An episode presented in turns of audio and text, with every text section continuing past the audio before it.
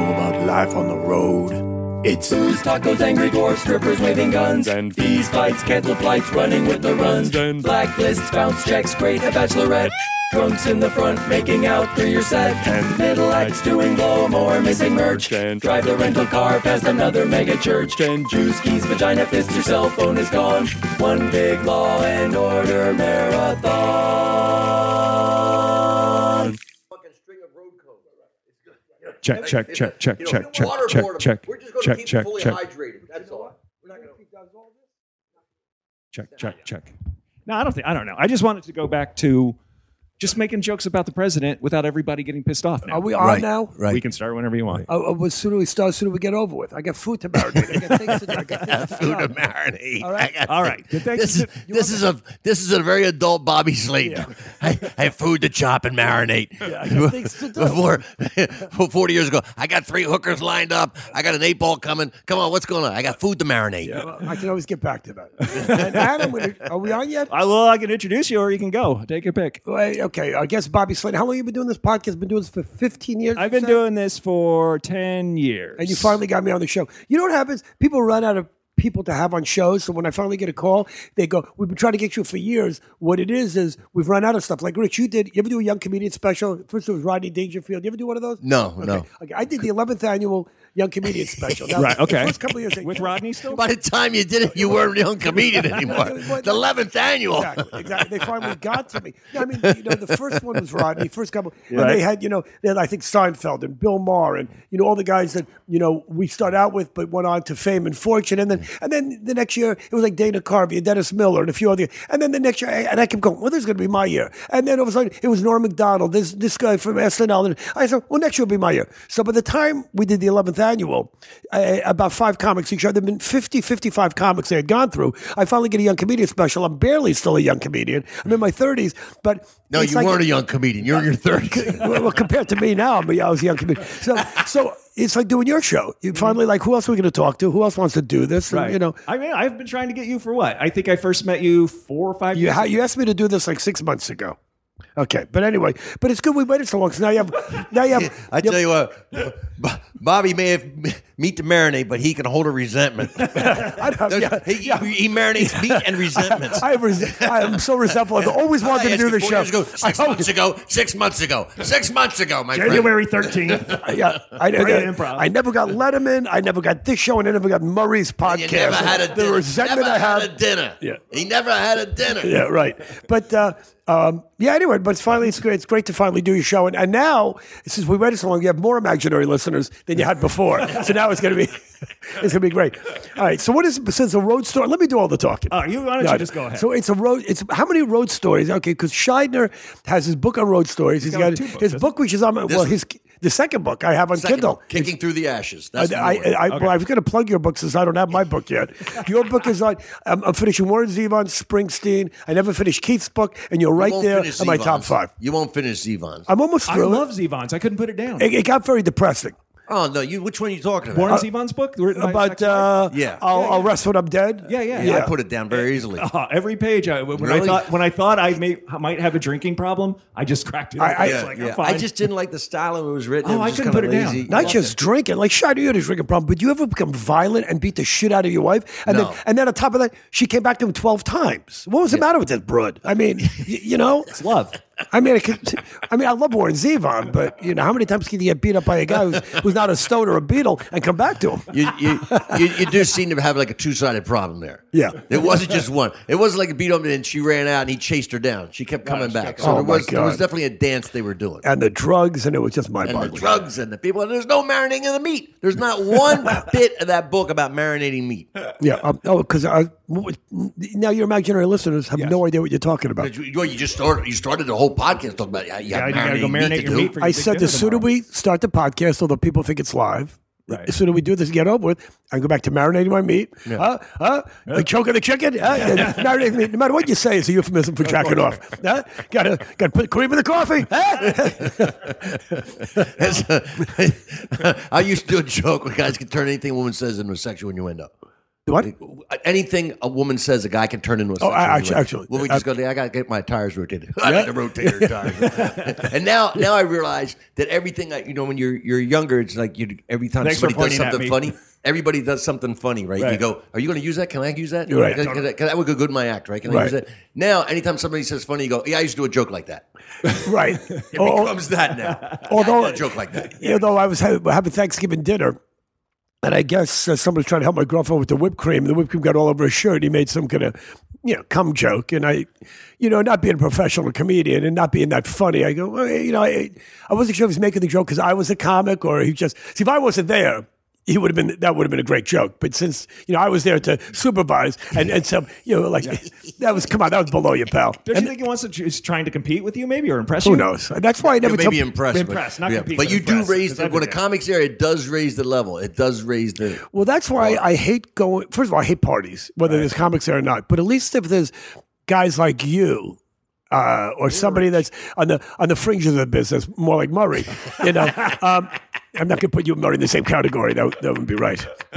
I'm no longer on the fringe. Okay, let's not. I- I'm on my never-ending circling the drain tour. Yeah, So there's no, That- that- there's like no Mick Jagger I'm in and the John business. Mayer. Me and I, uh, you know, but be John Mayer. Uh, you can be John Mayer, but but um, you- but here's why I hate going John to places. Mayo? Did you say Mayo or Mayor? Mayer, Mayor. Oh, I'll take Is it John Ma- Mail. Yeah. oh, Mayer, oh, John Mayer, I love. Yeah, yeah. But anyway, we should make a musical show. I don't really want to talk I road see a stories. Marshall Stack uh, amp there. I'm very. Uh, I'm a guitar player myself. Well, That's for my brothers. But anyway, so um, I, no, was- here's why I hate parties because you know when you're a comic, and, and people know you're a comic, and they meet, they think the job is so fascinating, which I guess it is. But I think comics like to hang with comics, and I used to tell my wife this, and I tell my daughter. I tell, this is why firefighters, or or doctors, or nurses, or you know Marines, or baseball players, because they have something in common, and you don't want to talk to you know civilians, and and because people always say you know, hey, did you know Robin Williams? Or I got a joke for you, or well, you know. Hey, and, and and then I tell people, like, I don't want to talk about me, and I don't really give a shit what you do. So there's no reason for me to be here, you know? Well, there's a reason not to go to parties. Look, I find it different anyway because, like, when I first started doing this uh, 40 years ago, when you tell somebody you're doing stand-up comedy, they go, it looked like you're like a like you're some sort of creature that came out of the Right, right. prehistoric. I'm uh, you do stand-up comedy. I've never met a comic before. Now, if you say it, they go, "Yeah, I used to do it too." Yeah. no matter what they do, it, everybody's done it. Yeah, or my brother Everybody- does or my it. brother does it. My cousin does it. Everybody does it. I met, Everybody a, I does met it. a woman at the Eagles concert, and my buddy set me up. He's like, "Oh yeah, he's a comic," and she's like, "Oh, so am I." Yeah, yeah, yeah, yeah, really? yeah, No, you're yeah, not. yeah, yeah. No, you're not. She was a nurse. If you have the, exactly, but it's it's a hobby now, which I can't even imagine people do it as a hobby, but they do it as a hobby now. I know. It's like a like I go really. Yeah. To me, I couldn't imagine doing it as a hobby. It's like yeah, I just kind of do it on the side. They never intend to quit their day it job. on the I can They They imagine a used to be a professional. heckle. he's right. Don't qui- quit your day job. Right, Now it's right. like. Yeah, I'm not going to quit it. They heckle and go. I'm not intending to quit it. This is how killing As a matter time of fact, here. I got to wrap up. I got to get in it at six tomorrow morning. professional stamp collectors must feel the same way. What do you mean it's a hobby for you? This is my life. The- you know, I think- It's the I think- it's just- It's the but- same But you know what? And I think we might have all done this, and I don't remember doing this, but you still get people coming up and saying, you know, I was really funny in college. I think I could do this. And it doesn't you really translate. That's one. that no. could be one little. like, You know, if you were funny in college, you know, it could be uh, Just possible college. that. But no, no, no, no. You want to tell them? You go. Listen, man. It's rusted. It's done. It's rusted over and shut. It's like a hatch that's rusted over. You can't open that door to your funny Right. college anymore.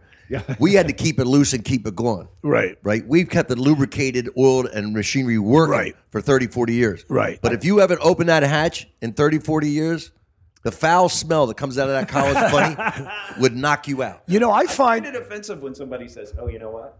Your aunt Dottie should be a comedian. She's funny." Yeah, I get that all the time. oh man, and it's just like, "Oh yeah, put Aunt Dottie out in you know, I don't know, You- Idaho." You know what I find? Your If bar. if see how she does. if I'm off for a week or two, it takes me a show to get back into Oh, it. yeah, It's yeah. slightly rusted. Yeah. Yeah, that's why I said I went up to Yeah. Ventura to do that guest spot the other night because I knew I'd be off for all of Thanksgiving. Because you just it takes you a couple. It takes me maybe a day, a show or two. Oh, to shit. get back into it.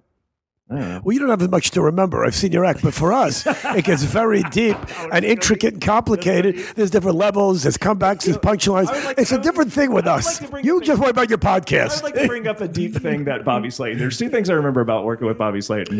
Where do we work together, by the way? Hey, uh, it Uh, was by the way, usually can I? like- Yeah, yeah, go, ahead, go ahead, go ahead, go ahead. It was We're- usually like Irvine or Brea, uh, Melrose once or twice. But Right. the first Oh, time, yeah. first time I met you, uh, I, I'm like, okay, cool. I want to sit and watch his act. And uh, so I watched it. There was a, a family. It was a mother and a father and their daughter and their son. And the whole time you kept reminding the dad that, no, the daughter and her boyfriend. And you kept reminding that the boyfriend's balls would be hitting her daughter's chin all night. And you just kept going like this. Yeah. This is, this is what you're going to hear all, all, night. I enjoy those family shows because it upsets me when people say family shows. that my show's not fun for the whole family, and then families come, and most of them leave uh, pretty intact. y- you know, I don't know, but but it's like you said, you guys. I know you want to talk about road stories, Mm-hmm. and then Scheider, as soon as he walks in the house, asked me if I was going to play the Borgata anytime again soon, and then I remember you said on Facebook you made that comment. That was a weird gig. I Tell, mean, us, tell us what happened. you know, no, but again, when you told me you're going to do a show on road stories, I said, well, how many stories are left that you guys haven't told already, that you haven't heard already? And then you reminded me just a few months ago, okay, the 40 years I've been doing stand up, I don't remember the last time I got fired from a gig. Now, there have been gigs where, um, you know, they haven't gone over it great. There's been corporate gigs where they said, thank you, maybe we shouldn't have hired you. And I mean, they're very few and far between. Most of them go fine. But to get fired from a gig, is something that I don't know if Get fired from a gig. Fired. That is what a man. Never had to really do a man. But that no, that was a that was a weird one because you know the have you played the Borgata? Have you guys played? I, I, played I the played Bernard, three never played times the- this year. Yeah, the, the comedy Right? club, You know what I don't do? I don't talk politics right? because I don't do it in my act anyway. Right. So I don't. But go ahead, tell your story. But 'cause I why? wanna hear Why did this. you get fired? Well, what, first of all, the Borgata has a big giant room where the Howie Mandel will be playing, or Larry the Cable Guy will called be the playing. music box? It's a great room. Right. It's like It's a- 900 people. It can hold 900 people. I'm not talking about that room. I'm talking about their big giant theater. They have another theater where they'll be putting on major famous comics. So it's not like the that. But those are people that people are going to see. The Howie Mandels, right. you know, the They played Jeff that room Foxman. you played, brother. No, there- but there's another one that sometimes they Oh, The play. hidden room. A bigger. It's, a, it's, a, it's even bigger. It's carrot. It's, bigger. underneath. It's down below the, Howie below was the there- ocean, below the ocean. Howie was there playing a, the giant. We played the theater, 900 feet, but there's a, like a three, 4,000 seat room They there. get big. They get names that draw in the in that room that we played. But anyway, go ahead. Go Yeah. ahead. Music box. Um, 900 people. Yeah, no. Anyway, so I played there last year, and they made it quite clear to me: you do whatever you want to do, which I would anyway. But I do try to clean it up a little because I know there's a lot of these people come in on the buses. These old ladies, they get their free coupons, and a lot of people aren't even paying for the show. You know, you get a handful of people that are coming from Philly to see me or to see the comedy.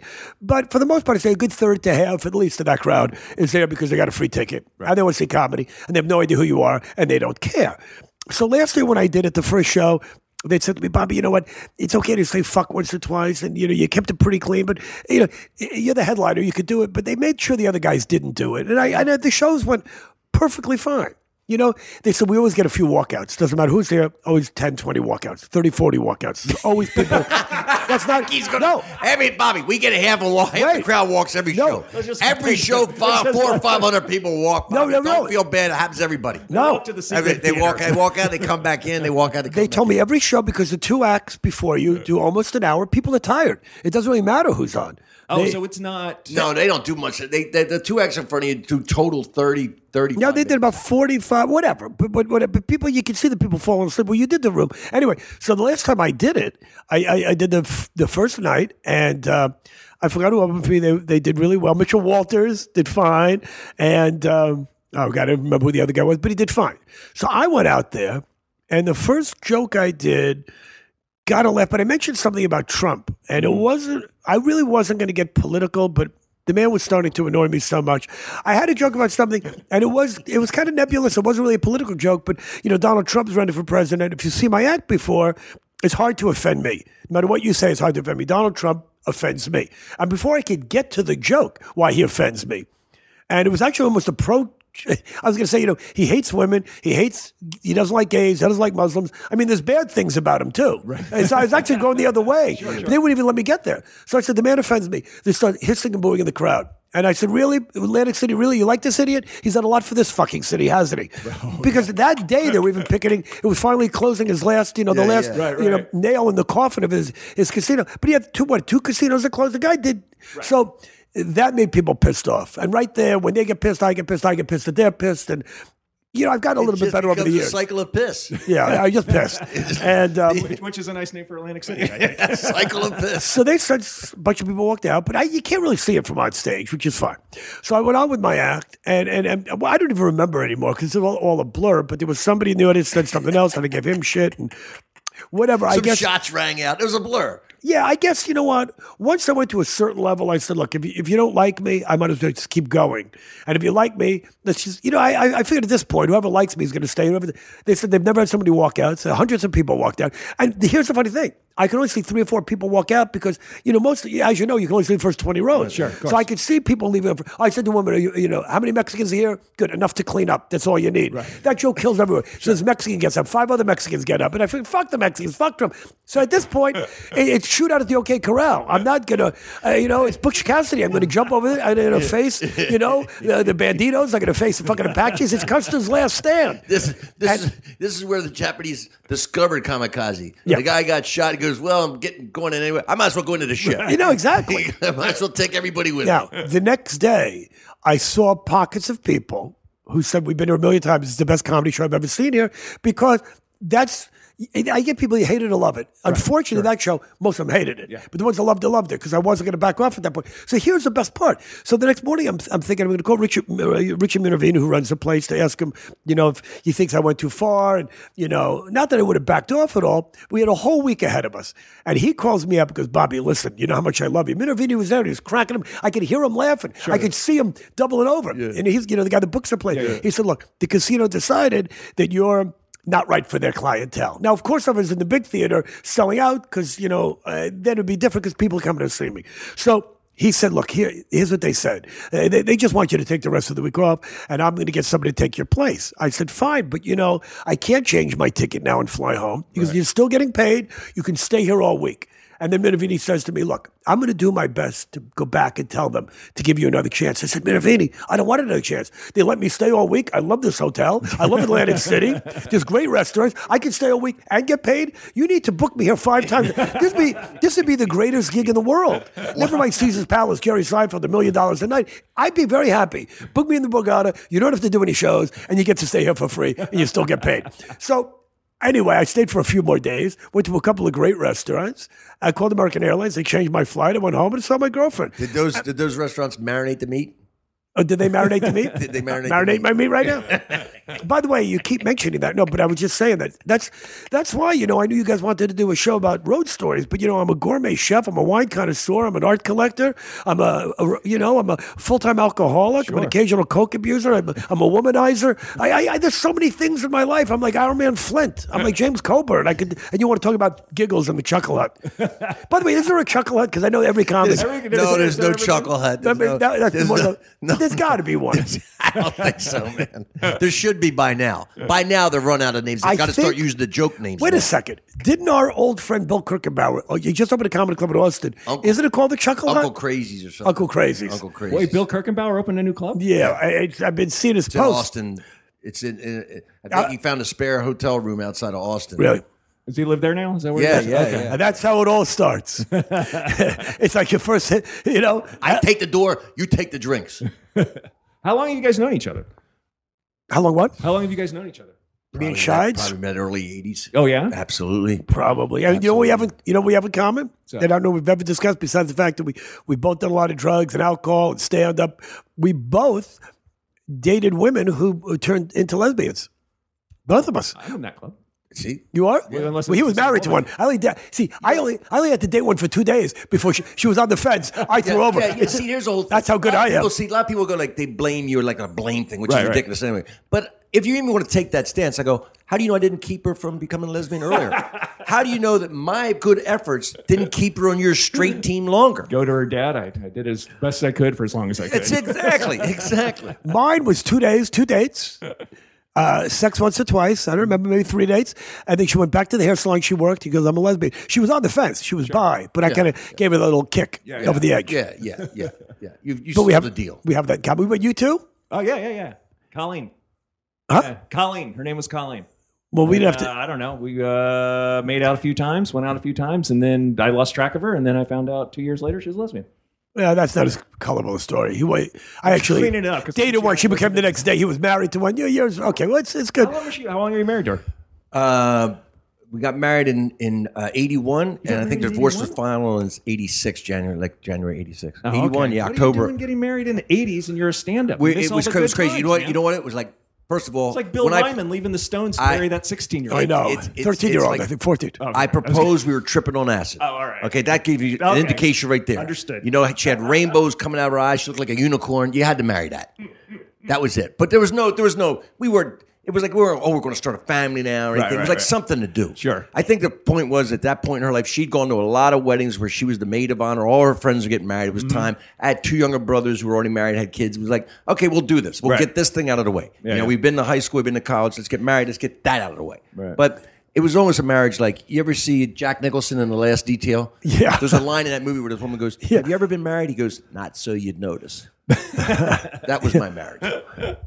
That's hilarious. Well, how long? How's You haven't asked one question yet, have you? What? Your podcast. I asked- It's me and I asked Shiner how long he carry, was we're married carrying to. the whole You show. lost. You handed him a mic, and it was done. Oh. Dude, I already, you know what? You know what I did, and I never do. I just set the levels before I left the house today. Because I'm like, as soon as I turn this thing on, I am He was not. gone. the- He sat somebody's down and he was gone, man. Somebody's taking the wheels on this thing. It's not going to be me. I know it's not. Go ahead, Murray. Go ahead, Murray. Well, why don't you ask a question? Don't you have that one podcast road story question? You have to ask everybody. What's your worst road gig? I mean, you know. no, I never do. I don't know if. No, thanks- he doesn't. By the way, you, thanks haven't for done listening this, to. you haven't done this kind of sort of stuff very often. have you? Yeah, thanks for You haven't done listening to these the show, kind of by the way. podcasts very often, have you? What's what's that? You haven't done these a kind of podcast very podcasts very often. Not very often. No, I don't do these. You don't ever. get asked very often. No. Just six months ago, it took him that long before he asked you. know what the worst thing is? You have to do all these r- radio shows. You know, you go on the road and you He's like do a the, rhinoceros. He's, he just comes steaming ahead. you, the worst thing is when you do the morning radio. You're you're in a town. I mean, I, I know you're not doing this so much anymore, but you know, you go to a town and you get there a day early, so you can do the morning radio shows, and then you go on the, the urban stations, which is a waste of time because you know none of them are going to come see you. Yeah, I do the top forty stations where I know not too many wife jokes, not too many. You're in Texas. I'm not going to do any. You know how much guns suck and how much you know Texas sucks, and you know what's the point of doing that because you're going to get people to your show. don't- but okay, right. I'm sorry. No, no, I was just going to say. Then I can't tell you how many shows that I do now. Okay, I go in, I'm prepared, I got my jokes, and then the guy will ask you, the DJ or radio personality, as he likes to be called these days. Um, you know, and then they, they all have different names. Like ever since Norton, the subterranean engineer, you can't even call black people colored anymore. The whole thing sucks. Trump will bring all that back. But anyway, so but I hate when you go in, and these guys can't take two fucking minutes to do that. So, Bobby, have you been on TV? What, what have you done? You can't even look on the internet for things. Hey, you work with this guy. What was that like? Hey, so you were in that movie. What- But then you find it different anyway, anyway because you used back in the again back in the eighties, you'd go in, they go hang out.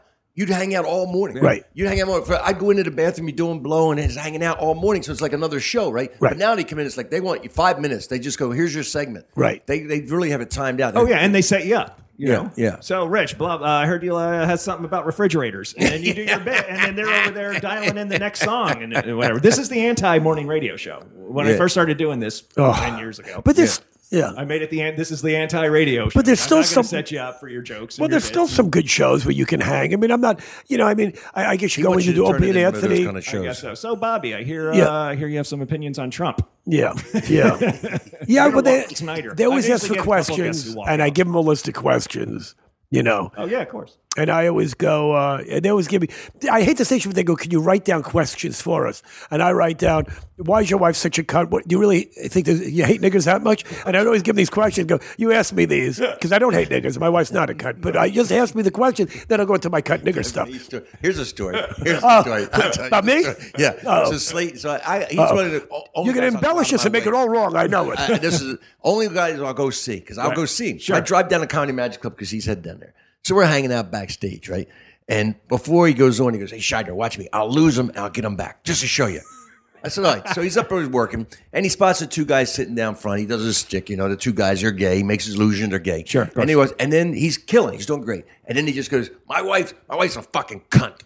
Just nails it, like hard, no joke, nothing to it. Just and the audience goes, oh, oh, they throw up. He goes, no, she's a fucking cunt. I mean, there's not a joke to it. Right, right. He just says like three times, like, like Beetlejuice, like she's gonna appear. no, my wife's a fucking cunt. And the, now the crowd's booing. He's got them Right. booing, like most women are booing him. Then he goes, then he goes, he goes, looks at two guys he's already alluded to. Again, what are you two gay boys laughing at? The whole crowd laughs. Right, right. Whole crowd laughs. He looks at me in the back of the room. He goes, because I'm a professional.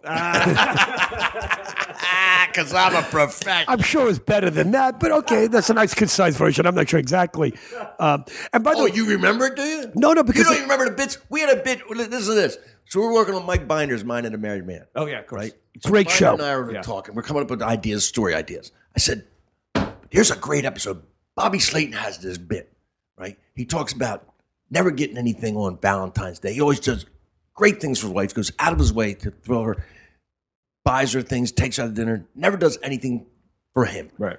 One year she said, "Bobby, this year, this year of Valentine's Day, I'm going to blow you while you're watching a Three Stooges video." Right. He said, I'm so excited. I hire a limo. I take her out to dinner. I buy her flowers. I buy her beautiful gift necklace. We come home. She says, Go sit down there, Bobby. He takes his pants off. He's sitting on the couch. She comes out in lingerie with a videotape, puts the videotape, starts working on him. Bobby goes, It was Shemp.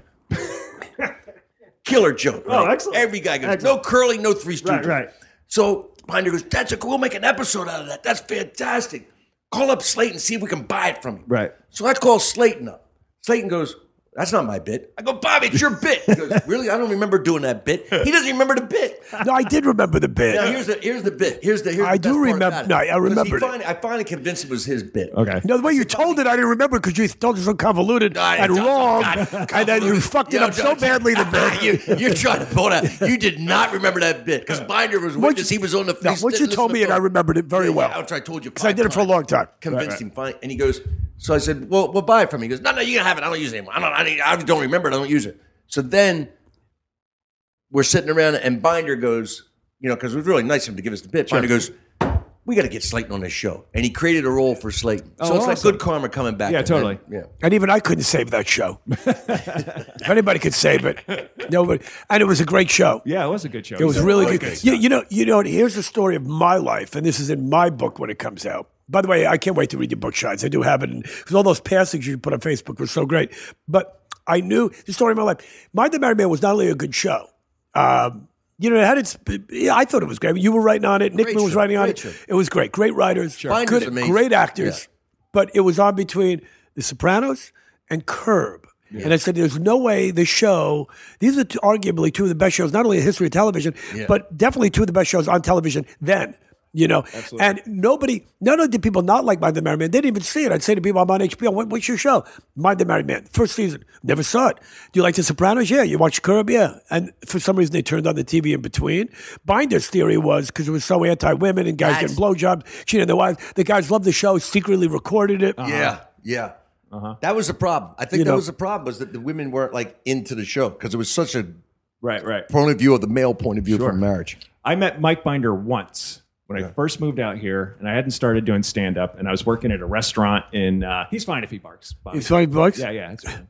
He's, just, Bobby, you've been barking a whole episode here. What does it matter if your dog barks? he's like Are you me. upset he's getting a He bark wants in? the mic. You know, if he what's doesn't the have difference attention, between a dog and he you? get- I don't get it. He gets jealous of me getting all the attention here. right, Gizmo? Right, You Gizmo? get jealous of you Right getting there. all the attention. He's mad. Oh, well, oh, Binder, I met him. I was hitchhiking from Brentwood to Hollywood because I worked in a restaurant and I didn't have a car, and he picked me up, and uh, and I knew he was after I started talking to him because I was a big fan of stand up, and he'd already done a couple of movies like Crossing the Bridge, Right. Right, and, yeah, uh, yeah, great, great, that yeah. other- Coupe DeVille? what is it? Coupe DeVille, the Coupe car DeVille was with Alan his Arkin? first. What was Great. the other Cross one Bridge. Pollock was in about the camp? Oh, Pollock. Oh, Indian yeah. Summer. Yeah, That was great. Really yeah, good. that was a really, Yeah, really good, good. movie, man. Really Really good good. movies. So I Sam already- Raimi made the uh, special guest appearances, like the kind of mentally deranged uh, Yeah. uh, gardener guy. Yeah, yeah, totally. Yeah, yeah, yeah, yeah. It's great. And so I, I would talk to, and he drove me like he was only going to Sunset, and I lived in like Beechwood, which means nothing to the people listening in Australia. But It's nothing to me. I know where it is. That's, that's where I had my first house. Where Beechwood? Yeah, Beechwood All right. Canyon. So he drove me from Brentwood all the Wow. way to home, and we and I talked about stand up and how much I wanted to do stand up and stuff. And uh, I started that getting cool? into it, Like a year later, yeah, Yeah. he's a good guy, and I've, I've never seen him since. I gotta get him on the show. You should get him on the show. Yeah, it would be good. Because he was, you know, this, at the store at the beginning. I mean, he came out here as an 18 year old. He was called Kid Comic. Kid Comedy. first time I here's the first time I heard of Binder. I, mean, I kind of heard of him, right? Mm-hmm. But the, the the chuckles, the original chuckles out in Phoenix, that was just a complete. Oh, God, with the guy- the drug Coke- den, the Coke- 82 the Coke Club, really? Oh, this was an unbelievable place. This 500 seat, a th- a former country western bar, Right, right. and it was packed. And so, first time I go there, and it's, I was the first comic in there. I was supposed to I was supposed to open for Henny Youngman. Henny Youngman cancels, had to become the headliner. Sure. So I, they go, come back in co- three months, come back. And they said, it's a great hotel. It's a great hotel. Great club, Come back yeah. the Next time, three months later, I go, it's just, now the hotel's like a half a mile instead of like walking out of the door to door to door. It was like a half mile down the street, not as good a hotel. I said, what happened to the old hotel? I said, oh, this guy, Mike Binder, man. He pulled a he pulled a Keith Moon on one of the rooms. Oh, man. He destroyed a room. We got kicked out of that hotel. I go, who's this goddamn binder? Cost me a good hotel room. Wow. Yeah. that was the old Mike Binder. No, no, it was. It was about no, 82. This was like, you know, when he was. I he could was see why ripping. guys quit alcohol and, and drugs. Right, Some right. guys Yeah, can't some- handle They it. can't handle like you can, Bobby. No, they You handled can't. it for years. Look at you, man. Look at me. Look at I'm you. in great shape. You could still do a couple I'm a lines. great, I would do it if you had it. Yeah, We we we all right. the- for I wouldn't us- even know where to get it. I know where to get it. Yeah, then let's call and get you some. I want to watch you do some coke on the Yeah, show. I don't I wanna do it. see if you can Nice talk table for faster. it. I want to see if you can possibly talk faster. It actually relaxes me. Coke. That works the opposite on me. Are you one of those people who can sleep after you do it? Yeah. Really? I, I don't do it when they go to bed. I don't really. Good night, honey. I don't do it as much as I, I don't do it like I used to. Occasional blast. I haven't done. I did one about a month ago. Somebody offers it to me. I'm not turning it down. I, there is no judging on this. Uh, I've done None, my fair none, share- I've none, done my Bobby. fair Yeah, share you- of drugs. Yeah, absolutely. And what still makes do drugs, what mostly makes it Advil. what makes it really tough is is my dealer lives not my dealer, but if I wanted, he's literally within my girlfriend's five minutes away. He's right between my girlfriend's house and my house. That's It's good to keep the that's- dealer between you and your girlfriend. Yeah, it's It excellent. just works out that way. Who That's do you call more often, by the way? Huh? Who do you call more often, your dealer or your I don't girlfriend? call him. He's not my dealer You anymore. call So I don't one, really then the do other? it. You call your look. I'm coming to my girlfriend's house. I got to stop at my dealer's. Now that shows you what kind of restraint I am now because I don't really call him ever anymore that often too much. This is, you know, you saw I am it more of a comic, right? text? You saw I am comic, right? He comes on I am comic. I sit down and interview him. I go, Bobby, uh, you Uh-huh. And I don't do it like he it's- starts off, he goes, you know, I'm not like you guys. I didn't do a lot of drugs and all. And I start laughing. the entire crew who doesn't even know him start laughing.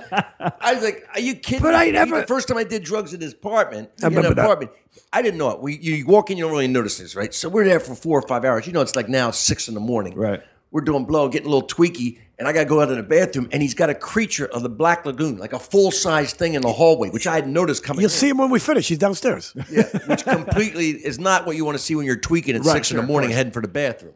Yeah, he's downstairs now. What was that? New York? No, No, it's it's just, uh, Westwood. Westwood. No, but by the way, I never really. I bet you I didn't do as much coke as you and Binder and all those guys. Everybody was doing all this, and, and everybody thinks. seemed to Bobby, think- I didn't see you push. I don't remember much. I don't think I remember you pushing the mirror away from you during that night. But they were, I, I don't really remember that. But I remember you coming over to my uh, that apartment, and we were doing a few lines. We were doing uh, like an No, ounce no, of we blow. weren't. no. We, we- once every six hours, we did a line. I never look. I never bought more than a gram at a time. I bought like an eight ball and split it with people in the old days. But it was never. People always think because my nose right now Uh-huh. always stuffed up, always talking fast. Sure. And my sinus have been like this since I was a kid. So people always think that I'm doing blow, and I'm not. It actually, like I said, it's good like, cover for you. It's good cover for me. Now, us, us younger comics. My wife I was- don't, I don't get Yeah. to say that very Yeah. often, by the Yeah. way. My- yeah, God, Murray. My wife- Murray, look at wait a minute. Murray's got something to say. what? Really? Make it quick.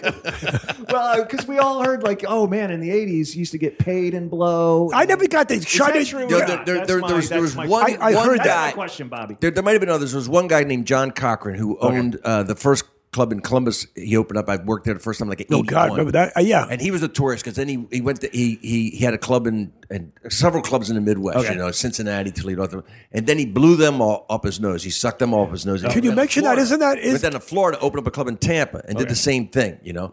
Uh, and so he was the guy who would do that. But very but what we didn't do was we didn't pay. You'd go into town. We were like rock stars. Yeah. In the beginning of the eighties, you go down. All the hipsters in town were out to see the comedy show. It was a brand new thing. It was brand. So you got. I mean, I remember walking on stage many times. People would be shaking my hands. They just give me a snow seal. Just be like, Oh, here's really? a grand man. A what? Come hang it Uh, out. give you a what? Just, it was snow seal, little seal. Snow Called them seal? Snow seals. Oh, I never heard Little that. seal, like a little little plastic thing. So I didn't even know what that was. I told I, did, I, I never knew what I never heard In of fact, that. the ones oh that made snow it, they had like little polar bears on them. oh And so, you, so they, you know, the, so people were just giving you coke all Sure, the time sure. and, and wanting to hang out with you. So a lot of times, you know, it was just I'm, I'd go into town and I'd find out you know, I am with the. I remember working uh, Lubbock. Lubbock had a brand new club. Like Mm-hmm. I'm opening this club in Lubbock, Lubbock, Texas.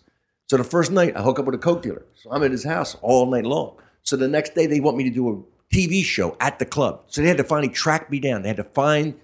Uh, they, I didn't know where I was. I was in my right. hotel room. Yeah. So they come track me down. So they come and get me. They go, we got to do it. You're going to do an interview at a TV show at the club right before the show. So I go in there like five o'clock. I've been up all night long, been doing blow up, all whacked out. This woman comes, interviews me. Well, she walks away. Apparently, I just pass out on the stage. Next thing you know, there's a waitress shaking me, going, "Sir, sir, the show's getting ready to start." I'm sleeping on the stage. I wake up, the whole room is packed with people. I get up, I stagger out, go next door, shower, come back, and do it. Now I'm the comic. But they saw me passed out on the stage as they came in. Jeez. By the way, I don't know what happened to that guy John Cochran, but he never. I just want to say that he, did. never gave me any drugs. In case he listens to this podcast and decides to sue, that was Scheidner. Yeah, I was No, going to say, I might have to. I had heard Is he that. still I- around? No, no. People first had of all- told me first that. Of all, truth is a defense. Okay. He he did offer people many times. Okay. You know the pain. Yeah, I never heard that. Never. Nobody John ever. Cochran, if you're still booking, I'm available in January. no, but he- here's a here's Sinbad told a story once. He didn't pay his electric bill, right? John Cochran didn't pay the electric. So the show starts, and all of a sudden, all electricity's cut off. There's no sound. Really? No e- lights. So Sinbad says they just took those little red candles off the table. They'd hold them under their face, right, and do the act. Because Cochran's like, no, you got to do the show. You got to do the show. Right, right. We can't do any refunds. right. You know, I, I would hear this about clubs all the time. I, I think I heard that about Chuckles. Didn't that guy get busted in a big drug deal or Chuckles something? was in Phoenix. They, they were they were like loaded. So they go. They signed all of us to. Man, I had a management contract with a guy. With the He Chuck- the guy Chuckles. He put down not an eight ball. He put down a half ounce of coke. Said, "I want a manager." Said, "You have got yourself." a I new never client." saw this. New client. Now, it wasn't just me. Wait a minute. It wasn't just me. It was Rodriguez. A whole bunch of people signed these cocaine management contracts. They were totally awash in coke. They were, but they weren't paid. They pay you cash, but they were just giving you coke. So they got they got closed down for not paying their taxes and all. Right, the club closed, and this guy got arrested for wire fraud. One of the owners, and he was put in prison. Now I've heard this story from Rodriguez. that- Right. Then he goes to do a prison gig, right? So Rodriguez, we had to try to find this guy to to where where where could we get our management contracts voided? Because we had these outstanding management contracts with this guy who's now in prison. Sure. So Rodriguez goes on stage, right? And he walks on stage and for all these prisoners, and the guy in front goes, Hey Paul. Right? And Rodriguez goes, Hey, it's my manager. and the place falls out. Like the prison, yeah, the population are just howling for him. Right, But right. that he found him. So then we could all send these. We had to get lawyers to send these things a dissolution of contract. Wow. To get out of our management contract with this guy. I think when you're in prison, doesn't that pretty much make it the dissolution would kind of be? I, I know we had to do his official thing. Did It you was really? official- yeah, was you know, it, official what's thing. amazing is I hear these stories, not just from you, from all these guys. I'd go to a town and I'd try to buy blow.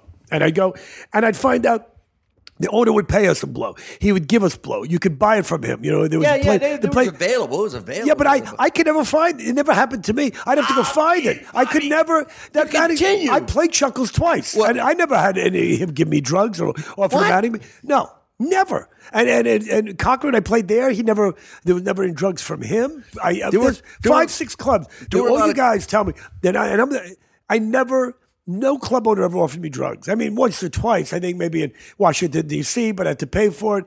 You know, there was a club. There was a club. okay, there was a club. Somebody said to me, I'm a young comic. Once you go to Atlanta or whatever the club was, they Punchline. said if you there's a waitress there. Her name is whatever her name was, Cindy. She blows every headliner. She'll give everybody. She gives the best blowjob. Right after the show, she'll take the headliner back to. And okay, so I went to the club and I asked for Cindy, and I go, "Wow, she's really cute." And I, I remember killing, and I remember getting off stage and looking for Cindy. She went home with the middle actor like a unicycle. I go, "She blowing the guy, the juggler. She blowing the." ju-" And you know, I- "Uh, you know what? This is like the worst thing ever. That's like that's, She- that's she- like a priest getting turned down by a priest. That, that was like, really? That's one of those Really? classics. She goes, you, you remember those- there was, those- again before I got into comedy. Is this girl? She's having sex with everybody. So I go, I want to date her because I'm not having sex with anybody. And then you date her and you first date, and she goes, "You're really nice." And I've decided to change how I am, Ah. and I'm not. going I go, no, no, change next date, No, not tonight. Change the next date. God. Yeah, I was never good with the pussy on You the go, no, road. no, no, no. I, you know, the one time I ever got laid was in San Francisco because it's my hometown. So I was like, you know, that was, I had all my coke connections because I was living up there. And when, when, I- when I moved to LA, I'd go back to San Francisco because, you know, you know, I've been, I started out there 40 years ago with Robin and Dana and Pollock and that whole scene. So I'd go back there and then I'd go on the road and then nobody, nobody would have sex with me. She's fucking the juggler. I can't get the coke. you know, I hated the road. You and jugglers, man. Dude, there- Listen, no, no coke offered to you by any club owner, which is really unbelievable to me because Kevin Rooney used to do a joke Well- that said like the club owners would just give you all the drugs you wanted because it kept the monkey live, it kept you wired No, and I monkey. shouldn't- But if you asked for a sandwich, they go, no, no, no, half price on a sandwich. Hey, you got, I'm not giving you a sandwich. Headliners. you got all the coke you want, man, but I'm not giving you this. There were a few guys, and I don't want to amazing really joke. talk about them on the show. Rooney. There, there were three or four guys that would either get it for me or tell, take me to the office, give me a few lines, or would give me a little package. There, there were, but not like you guys are talking about. I need to take out an ounce and No, no, pay there, me. were- there were there were guys. I mean, the, the Cleveland was partly Cleveland Comedy Club. One of the owners was a cop, so you think, oh my god, it's trouble. Who's No, that asshole no, Dino Vince who canceled me? I That was really Dino. fucked a right? lot of people. but he was part of the owner. But the other guy was a cop. So I remember going in there and I'm doing cocaine with the cops, Right. Right with the cops. And uh, the, uh, you remember Vic Dunlap? Of course, Vic had a sure. great story. It's the first time he goes there. The guy, a guy, he buys some coke from from from one of the um, uh, owners, right? One of the guys, and he's he's put some lines out, and a cop comes to the door, and and he, In uniform. in uniform. And Vic didn't know the deal. So he's like, oh my God. He's like caught with this coke in front of him. And the cop goes, you shouldn't be doing that. And he pulls out, like he's like he's pulling his handcuffs. He starts coming, Vic's like, freak- he pulls out, instead of his handcuffs, he pulls out a whole bunch of coke. Goes, this is good coke. And he puts down a whole bunch of Why?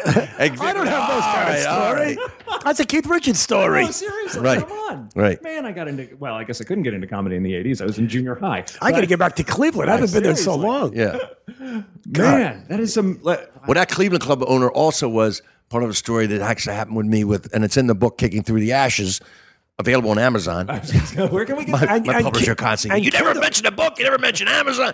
But the club owner was a, was all, he said one night he kept going. You know, you got. to And I was banging his his daughter who worked at the club. Okay. And he said, "We're all partying." He says, "You got to come back to the house. I got a World War II collection. You got to see this World War II collection. Let's go back and we'll drink at the house." You know. So go back and we go into his basement, and he shows us this room.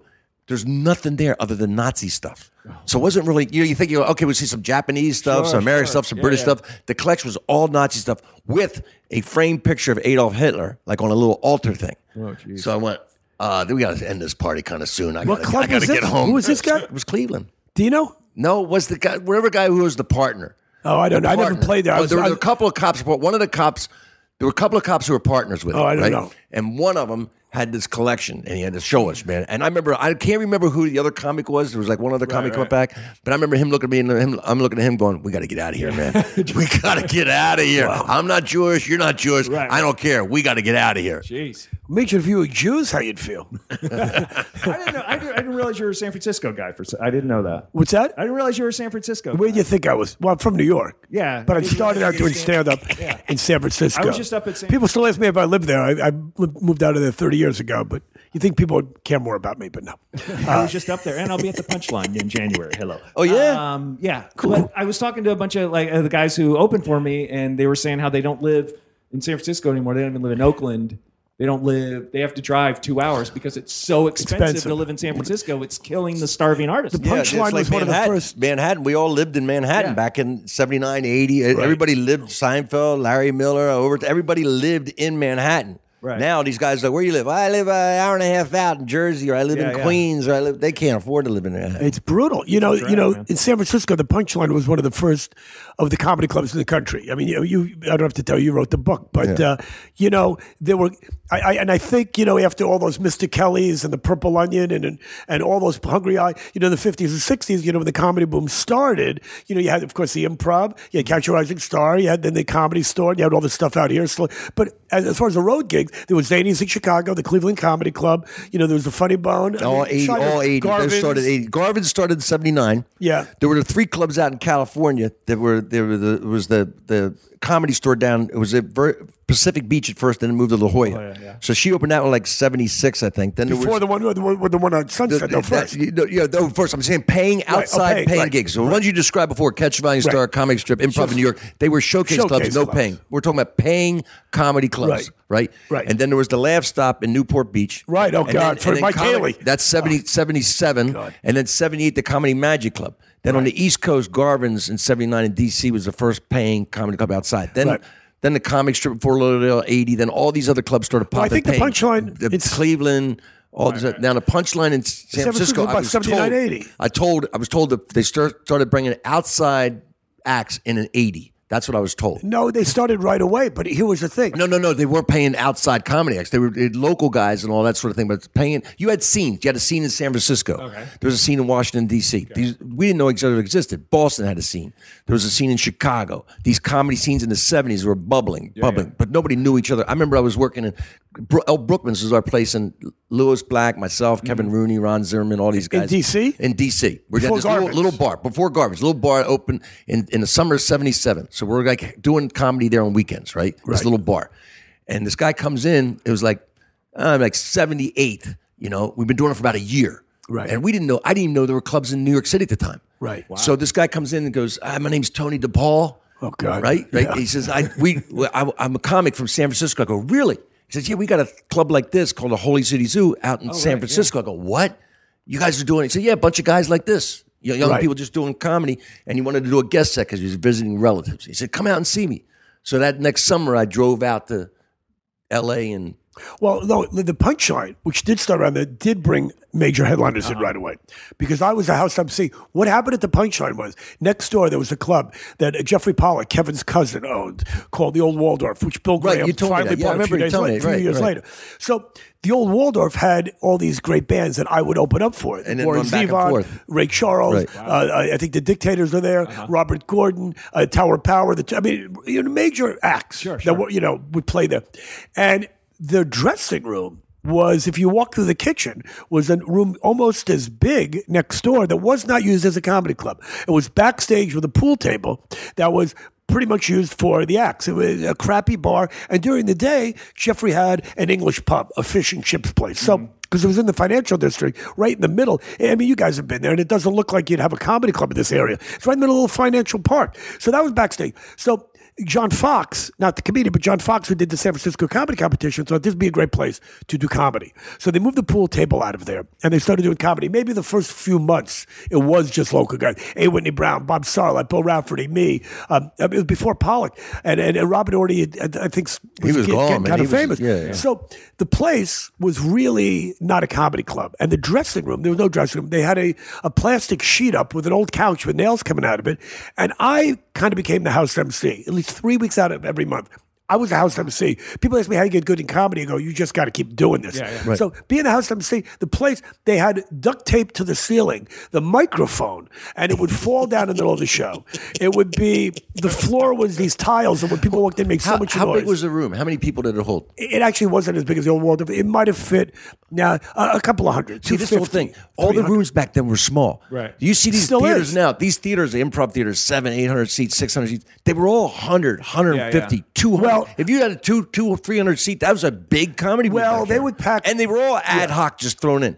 Yeah, they packed 250, 300 in there. But after the fire department finally came in, they're really now down. Yeah. Because Bill Graham's organization, Live Nation, does, they don't mess with that. So it's maybe, I think, 150, 175. Yeah, yeah. So there's plenty of room in there. Now, the place was built, you know, it was not built for 150 people to be in there. So the air conditioning and the heating system. And there was a there was one teeny, teeny little bathroom for the women, one teeny, teeny little bathroom for the men. Literally the size of an airplane bathroom. And this, you know, so I During was the a- Coke era, this is a real problem. What's 'Cause that? That's where, all the, that's where the Coke was being done. Because there's no, there This was no is a place- real problem. There was no place to go to the bathroom, and so it- you should when have women- four stalls just for Coke. But women, well, there was one stall, but more for the men than for women. So when women have to go to the bathroom between acts, they have to wait for one woman to come out. So the line is backing up into the club. Right, right. Anyway, so the whole place was horrible. So I decided since I'm the house MC, and they started bringing up guys from LA, Mike Binder, George Wallace, uh, Bruce Babyman Bomb, Denny Johnston, Michael Keaton, Jerry Seinfeld, Larry Miller, and I was the house Hot MC. Connie. What? June Taylor. Yeah, yeah. Sammy Spear. and the orchestra, Miami Beach, are the great. So I, being the house MC, felt this place looks horrible, and I went to North Beach and started buying posters of all these old time comedians and framing them with with cardboard just to put on the wall because I felt this was kind Wow. Oh, of my club, even though I was getting paid shit. cool. So I would bang them into the brick, and halfway through the show, these things would be falling down. The microphone would be falling down from the ceiling, and and the place is just horrible. Anyway, a couple years later, yeah, I move up to middle act, move up to headliner. Bill Graham buys it, puts a half million into it, and now the punchline's a beautiful club. But I cut my teeth opening up for all these people. Yeah. seeing out comedy, Elaine Boozler, uh, Kip Adada, who But all the opening, all the opening act for bands. That's all we had in Washington D.C. That's all I did in Washington D.C. Oh, really? Just there, were no, there, was, there was no, no other work. Wait, wait, what My about the first punk time I opened up bands? for a band was Ramones. Oh, yeah. Yeah, I remember I mean, that the- the story. first, I mean, all the all the bands that you that came through, like he described, uh, Yeah. opened up for all the same bands. Tower of because Power, they Little wanted a Feat. comic I like how because they you stuck paid. the dictators in there. Yeah. They, they stayed at my house last week. Oh, really? Yeah, I got to show you a picture. They were all here last week. Had some Dick Manitoba, Manitoba. ro- ro- roast You, some boys. your homie didn't marinate some meat before that week. Yeah. I gave them my house. They came to LA. They were Oh, playing, uh, doing a little tour in Southern California. the That's hotel cool. accommodation screwed up and go, you can have my house. I said, That's look, cool. so the dictators took over my home, which That's I'm awesome. happy to do. But I would open for all these bands because, as you know, opening uh, for a band, they don't have to. uh, They they don't have to pay a band to open. They pay a comic twenty five bucks. There's no Yeah. change. Um, Uh, you're not in the dressing room. You're out of the way. These Absolutely. clubs had very small Take dressing that room. mic. And lead singer goes, Don't take my mic, take the bass singer's right. mic. And- don't you even go, go, go with the bass player. And the comic didn't have to be in the dressing room. Right. You didn't have to switch out amps. No. So, and I would get paid twenty five to fifty dollars, maybe at the most, to open up for all these people, and it was brutal. I you never know, I mean, worked, enough I never comics worked have for stories $25. about that. No, no, I was a $50 man. That was- it was From the nightmare. beginning, from the beginning, never went lower. You opened for the Ramones, but I opened up for the Stranglers, which is just as bad. If not, Ah, worse. but Pearl, Remember Pearl Harbor and explosions? she was she- her and I started out together. I'd doing open up for them in- we in did DC. it uh, the first time she Yeah. and I were both on stage was a talent contest that the Tubes held. White Punks on Dope. The Tubes held it at a now defunct club, which I performed at, and a, bo- and a doorman. The boarding house in San Francisco. The Tubes wanted they had a big talent contest, and Martin Mull and uh, um, a few Abel from the Tubes, um, a couple other celebrities were the judges. They were looking for acts, oddball acts, to open up for the Tubes for a week, and. Uh, Pearl Harbor was on. Um, she was on roller skates and she had boxing gloves and did a whole song.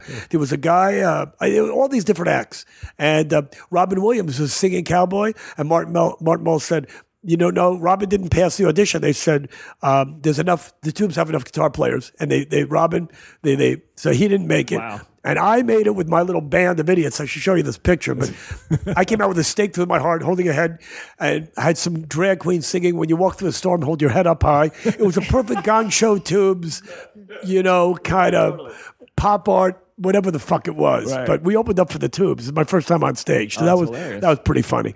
Remember Wendy O. Williams and the Plasmatics? Of course. That was one of my early. Oh, gigs. really? She so would've killed herself. I, that's what I came up with this line because I came out. It was just it was a it was in Adams Morgan in D.C. and they were just booing like crazy and screaming at me. I said, "Look, if you kill me now." She's not coming out any earlier. 15 minutes, I'm out here. If you kill me now, you just will watch my body decompose for the next 15 minutes.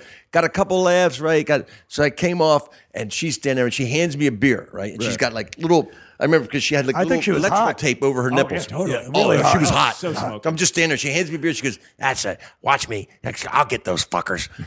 and she walked out. She chainsawed a TV, and she she shot a gun. I thought it was a prop thing at first. She shot a gun in the ceiling, and plaster came down. Jesus. So I turned to one of the guys inside and said, "How did you do?" it?" Like I thought it was a magic. He Goes, "No, no. That's she just shot a live round into the fucking ceiling." That's where Carrot Top gets that from. I thought that was his bit.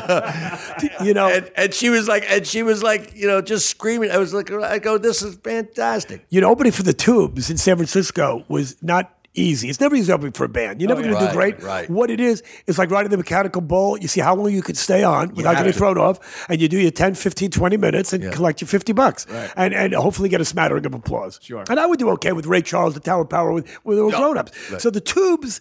were kind of San Francisco's, you know, pop, you know, local resident band with the white punks on dope and talk to you later. So I'd opened up for them for a few times and people knew me by then. So I had a good 10 minutes where I could go on. I could kill for 10 minutes.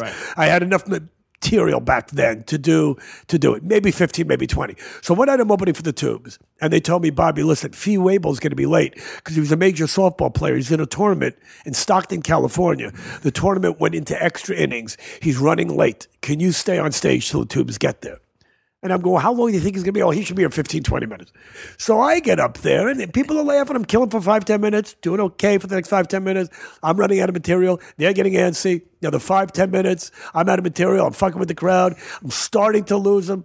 And after about another five, 10 minutes, things were really going bad. And he runs on stage in his baseball uniform, you know. so, I mean, but there was another time, Fee, well, I, I, I opened for them in L.A. and I thought, oh, this is going to not be a problem. Some new club in, in Encino, Uh-huh. and I, I go to open for the Tubes. Now nobody knows who I am, and it's standing room only, and all these young punk rocker kids are in the audience and they don't want to hear comedy. It's, I could tell already. It's going to be maybe not as bad as the Plasmatics or Ramones, but I mean, this is not going to work. they're standing no. and they're screaming and they're ready to pogo and whatever the fuck they do.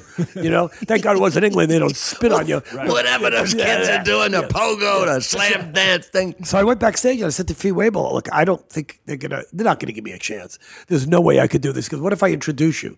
Which to me, for the lead singer of a band to go That's on, and it, fantastic. so Oh, Fee totally, Weibel went out. So listen, everybody, he went out there. Everybody goes crazy. He goes, listen, we, we you got to listen. There's a comic. There's a friend of ours. He's gonna come out here. He's great. Welcome, Bobby Slate. And I did 15 minutes, and it went fine. I mean, it wasn't. I'm not gonna say that I, I recorded that show for a CD. Right, right, right. But I got through it. They laughed. Everybody came out intact. My pride was still Yeah. somewhat there. No, that's a And I gave him hundred dollars. No, no, you That's know a that. class act move I, on don't- Fee's when I, part. I got a lot of props, a lot of encouragement from the, some of those guys. I opened, I opened up for Mose Allison, who just died, right? Mm. Right. So I, I knew Mose Allison only because I'd listened to the Who live at Leeds so much Mm-hmm. and Young Man Blues, Right. And they mentioned Mose Allison, so now I'm opening for him. So I did the first show, and in between shows, they said uh, Bo said if you want to come hang out in his dressing room, you go hang out in his dressing room. You know, I go up there, it was just him and I, and we're talking. I said, look, I got to tell you, you know, this is the thing. You know, I I, and I didn't even think he saw my act. Right, right. You know, I just I told him I knew him from the Who thing, and and and it was so cool to work with him. And he goes, yeah, man, I mean, I, I'm uh, cashed a lot of checks from that, man. That was cool. and then coming down the second show, I do my second show. And he goes on, he goes, and he's playing a little bit. He goes, you know that young com- that comedian. There, how about another handful? Of- that, ma- that man's he's creative. He's very funny, very good. And and and he reminded me of this song that I'd forgotten all about from the Who. And he did it, and then he did it like the Who did. Like he pumped, Oh, he popped really? it up. He popped Awesome. it up like the Who did. But he, but the fact that he mentioned me from the stage, like very you said, cool. like Fee That Will is introduce awesome. the fact that he gave me like that kind of little bit of respect. Sure. it made me like, oh yeah, I'm in this. You know, I'm in this. I'm doing Right, this. that is awesome. That's That is very great. cool. That is. Hey, listen, before we wrap things up, I know you got. Oh, good. No, I got to pee. And I got to pee too. Uh, we I'm gonna wanna- pee in the meat. That's how I marinate. I got to marinate my. I'm not going to marinate the meat with the pee. We want to talk about Rich's book. Where can we find it? Kicking Through the Ashes, Amazon.com. Amazon.com. I'm Yeah. excited. I'm going to a military tour next week. I'm going to take, get it and take it and read it. I'm excited to read it. I should have brought you a copy, man. That's what I was hinting at. I'm up, I have nothing to do for a month, Murray. Nothing. Nothing. Oh, I've never been off seven weeks. I've never been off for more than two weeks in my life. In 40 years of doing stand up, Do you have a Kindle Uh, I don't. ebook? I I could have don't. I could have sent you I that. still like to hold a book. Yeah. I don't know. I know. You know what? I always Sound want like to a hold a couple book too. old guys. Kindle, even though you get it really cheap, is some. You know what? To, to, This just go book on you a want to hold plane. though. This book you really. This book, Bobby. What? It's you not a wanna- Kindle you book? wanna- no, you you want to hold it because it has so many pictures in it and so much. Yeah, you get the pictures like Picture Kindle. of Kindle. All the You do get pictures the are there. pictures. You get the pictures of the Kindle, but this book, you really want to hold it. There's no pictures of me, and you cut my story out. What do I give a flying fuck? The best story. You, you cut my story out. It's- it was on Facebook. I put it on Facebook instead. Yeah, I know I it's- couldn't. that's- But yeah, I- look, I, can't, I the book is long enough. I'm, I can't put 500 pages. I'm not Springsteen. I get it. Uh, no comic nobody remembers. I what get you got? it. 600 I page get book. it. Right, right. But I will tell you this: you can look for Bobby in the next Woody Allen movie, right? Yeah. yeah, whenever that comes out, So July. jealous. Uh, Yeah. Woody Allen was is my. I, w- I wish. I and it's on his Amazon TV show now, which I the hardest thing I've had to do in the history of my showbiz career, or whatever you want to call it, besides this podcast, was memorizing a seven minute scene with Woody Allen. Oh, my god! Wow. It took seven minute scene. me, I am not good at that. wow. If I would have done blow, it would have worked, and I did. Okay, Charlotte, I did no blow. If I would have Nobody blow, offered you. I would have Nobody. Done it. If, if Woody had offered you, you would have done I it. would have done it. I would've Nobody done it. offered. Woody. I Nobody would've- offered. Even Yeah. my kid was in the room. If Woody Yeah. offered it to me, I would have done it. All right, can we go now? yes, we can go. Listen, uh, uh, I didn't even get a chance to introduce these guys. Oh, you introduce. I'm going to go pee. we All right, never. thanks a we lot, never. Bobby Slayton, for doing the show. I appreciate it, buddy. Rich Scheidner. He just looks, he just starts fast and he and he leaves fast. Yeah. Thanks, All Murray. right, Uh, come see Bobby Slayton when he comes to your town, and come see Rich Scheidner. He's back on the road too, aren't you, buddy? Yeah. All right, cool. And pick uh, "Kicking Through the Ashes" on Amazon, and also uh, "I Killed." Right? What's the other book called? I Killed. Life on the Kicking Through the Ashes. Kicking Through the Ashes. Kicking Through the Ashes. You guys, thanks for listening. You want to know about life on the road? It's booze, tacos, angry dwarfs, strippers waving guns, and fees, fights, cancel flights, running with the runs, and blacklists, bounce checks, great, a bachelorette. Drunks in the front, making out through your set, and middle acts doing blow more, missing merch, and drive the rental car past another mega church, and juice keys, vagina fist, your cell phone is gone. One big law and order marathon.